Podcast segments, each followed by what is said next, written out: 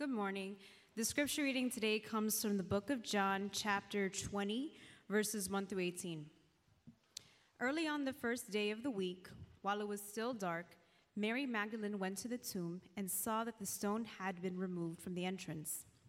So she came running to Simon Peter and the other disciple, the one Jesus loved, and said, "They have taken the Lord out of the tomb, and we don't know where they have put him." So Peter and the other disciple started for the tomb. Both were running, but the other disciple outran Peter and reached the tomb first. He bent over and looked in at the strips of linen lying there, but did not go in. Then Simon Peter came along behind him and went straight into the tomb. He saw the strips of linen lying there, as well as the cloth that had been wrapped around Jesus' head. The cloth was still lying in its place, separate from the linen. Finally, the other disciple who had reached the tomb first also went inside. He saw and believed. They still did not understand from Scripture that Jesus had to rise from the dead. Then the disciples went back to where they were staying.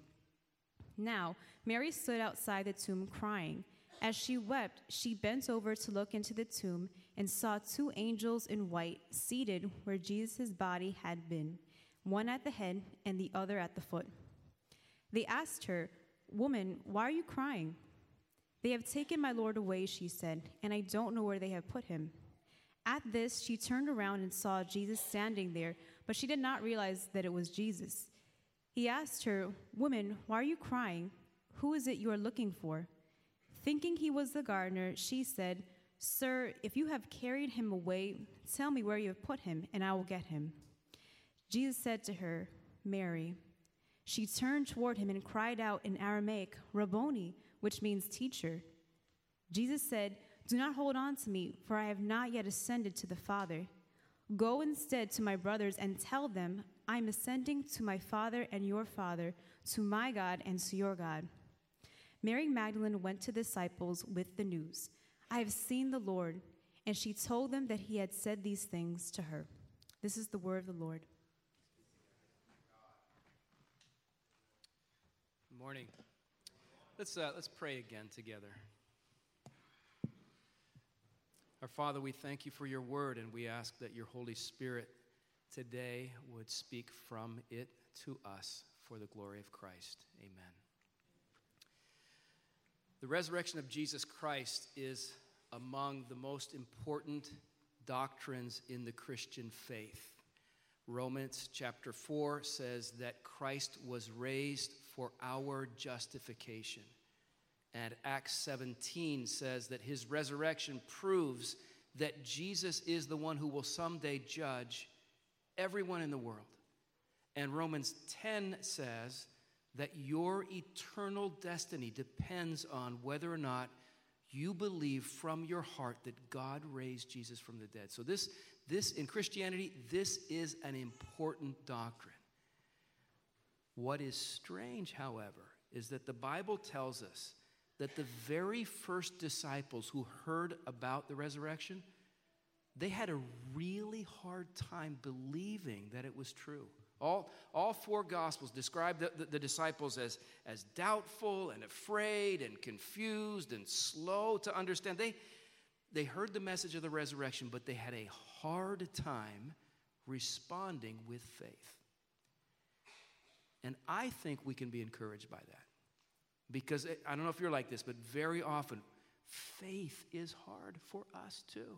We hear the message, and it's hard to respond with the kind of faith that can change your life. Now, it might be, for example, here we are, Easter Sunday, we're all in church, you guys look great, okay?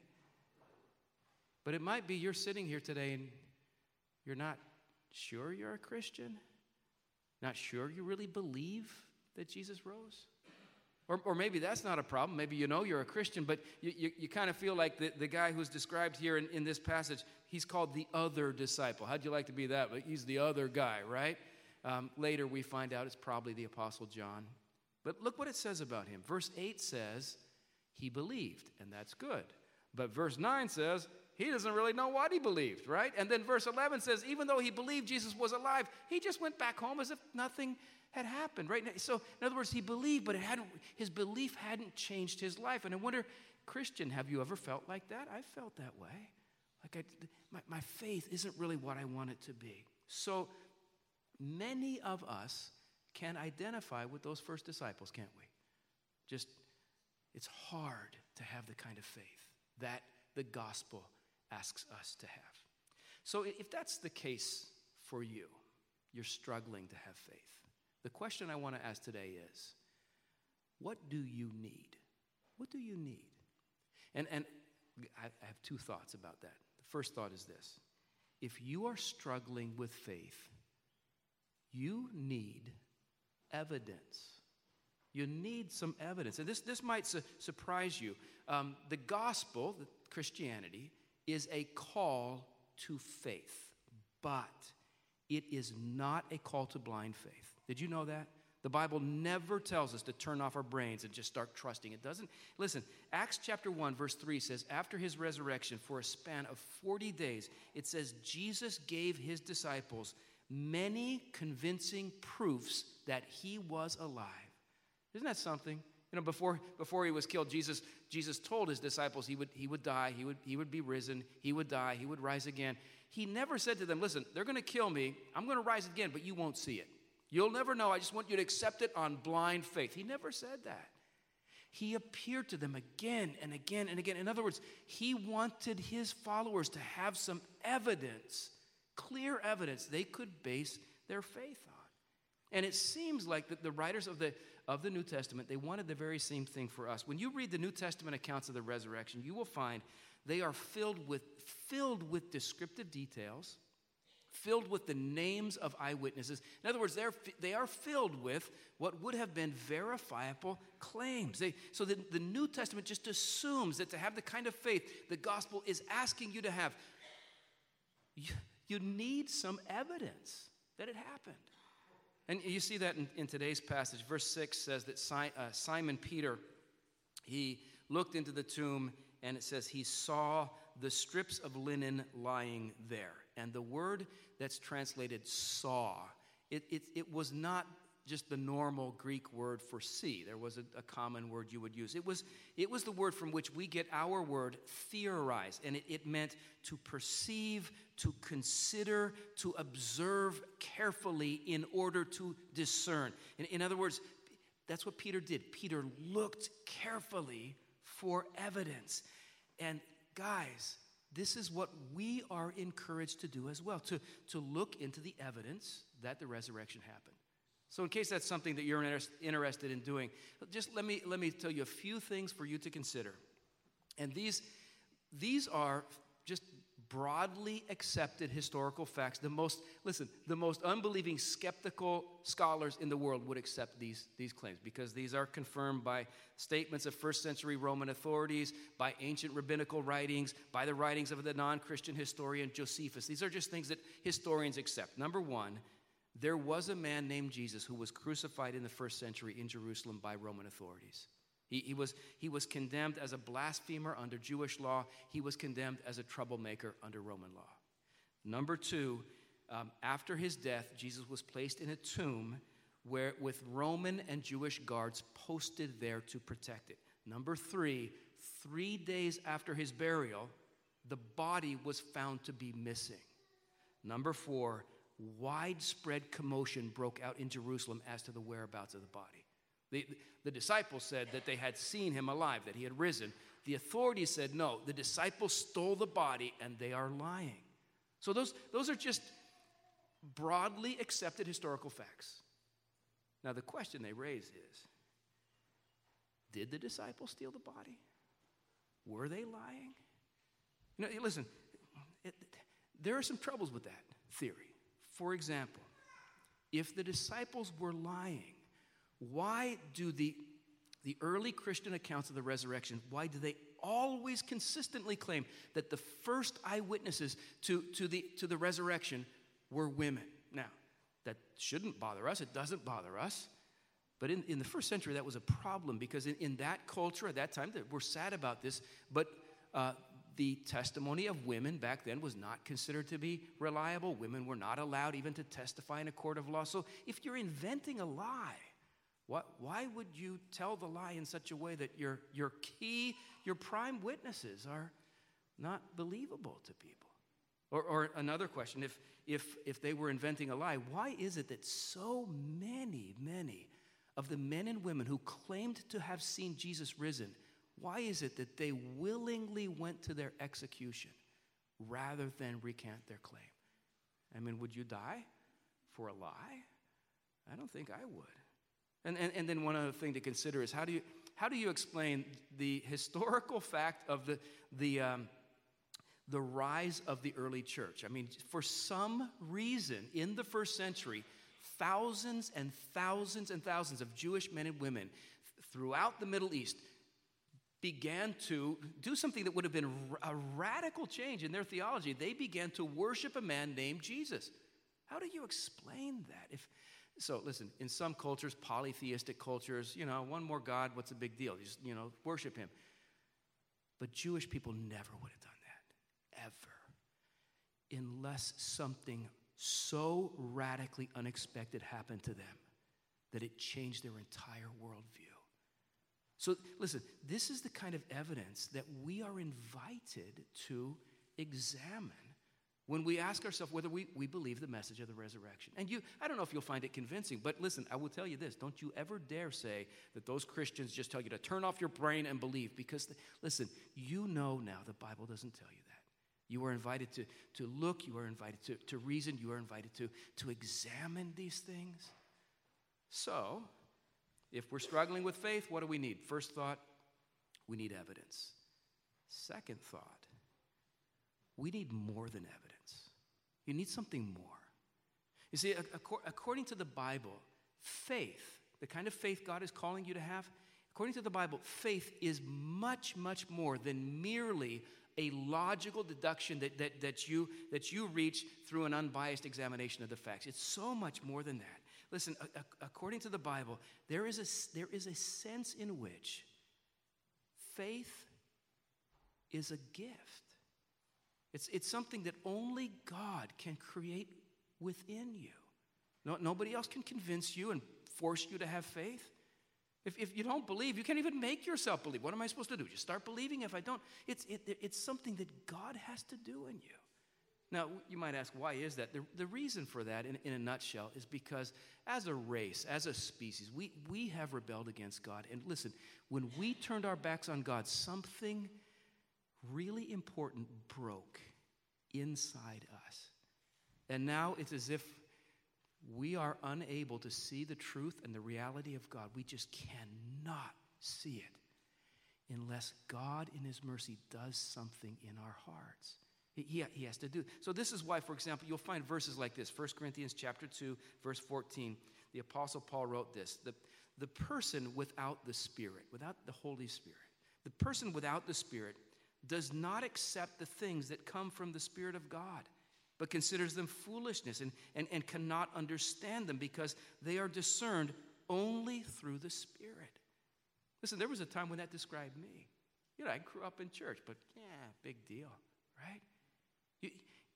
I couldn't see the truth of God until God did something for me. And so that's how it is with faith. To have faith, you need evidence, but you need something more. You need God to do something in you. And that's what we see in today's passage with Mary. What an intriguing character. Mary, she goes to the tomb early in the morning while it's still dark. She stands outside the tomb and keeps crying. In other words, obviously this is a person who really loved Jesus, right? She was a person who had every reason to want to believe that he was alive. And she had all kinds of evidence that he was. So verse 1 says that Mary saw that the stone had been removed from the entrance of the tomb. Verse 11 says she looked into the tomb and saw that the body was not there. Verse 12 says she saw two angels. When is the last time you saw an angel? She saw two, all right? Verse 13 says the angels spoke to her. Verse 14 says she saw Jesus face to face. She stared him dead in the eye. Verse 15 says that Jesus spoke to her. She heard an audible voice of Christ. Imagine someone says, you know what? If I'm going to believe in God, he has to give me a sign. Like, I need that if I see an angel, if I hear a voice, maybe if I see Jesus himself, then I will believe. Let me ask you, are you sure you'd believe? Maybe you just go to a psychiatrist. You know, something's wrong. I'm seeing things, right? I say that because Mary, she's just as smart as any one of us. She's no worse than any one of us. She saw all this evidence, and still she thought Jesus was the gardener, right? She couldn't really see him. She was unable to perceive the reality of God present in her life until what? Until Jesus called her name. Verse 11 says, Jesus said to her, Mary, Mary. And when Jesus called her, in her, everything changed. In John chapter 10, Jesus describes himself this way. Jesus says that he is a good shepherd who calls his sheep by name. Do you know that Jesus does that with people? I think what he means is that through the Holy Spirit, Jesus can reveal himself to you in a way that is so personal and so deep, your life will never be the same again. He can call your name.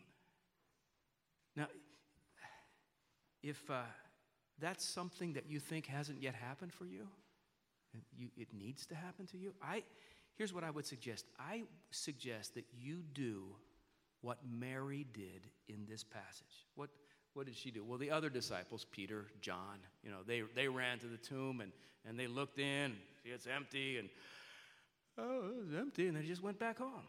Right? That's enough. It was enough for them. An emptiness was enough for them. But Mary wanted more, and I wonder if that describes you. Today, you just say, "I want more." Every Easter, I come to church. You know, that's what we do. But I'm getting to the point in my life where I want more. I want more. Or maybe you're a believer, but you feel like I want my faith to be more. I want it to be alive in ways it's not right now. So Mary wanted more. So what did Mary do? Well, she stuck around, and she kept looking.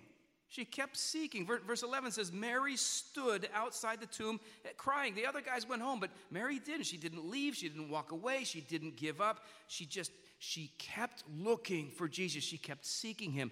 And guess what happened? As she was seeking him, she discovered that he was seeking her. And he called her name. So faith is a gift. Nobody can make you believe. No one can convince you to believe. You can't even manufacture faith yourself. It's something God has to do for you. But you know what you can do? You can ask for it, right? You can seek it. Isn't that what Jesus said? Luke chapter 11, Jesus said, ask and it will be given to you. What do you think he was talking about? Ask. Ask for a new computer? Give me a laptop. No. He was talking about asking for a life transformed by the power of God. He said, ask and it will be given to you. Seek and you will find. Knock and the door will be opened. A great Christian author, Henry Nouwen, wrote this. He said, the spiritual life is a gift. It's the gift of the Holy Spirit. But that doesn't mean we wait passively until the gift is offered. Jesus told us to set our hearts on the kingdom, right? So faith is a gift. You can't produce it. God has to do it, more than just evidence. But you can seek it. So I've heard this explanation of what faith is like. In a certain sense, faith is like sleep. So if I were to say, all right, on the count of three, everyone fall asleep. 1, 2, 3, sleep. You couldn't do it, even if you wanted to. Sleep is not under your control. Have you ever tried to fall asleep and you can't? Or you try to stay awake and you can't. Some of you, you're having that problem right now, aren't you? You can't control that. Or did you ever do this when you were a kid? I remember doing this. I lie in my bed and I'm just wondering, where is that line that you cross from being awake to being asleep? And I'm just going to focus. I'm going to concentrate, pay attention, so I know when I cross that line. Next thing I know, the alarm clock's ringing. It's 7 o'clock the next morning. Like, you can't even tell when or how it happens. Sleep, it's not in your control. It just happens to you. But There are things you can do to make sleep more likely to happen or less likely to happen. Like if I go home, drink a Red Bull, put on some loud music and start dancing around the house, I'm not probably going to fall asleep, right?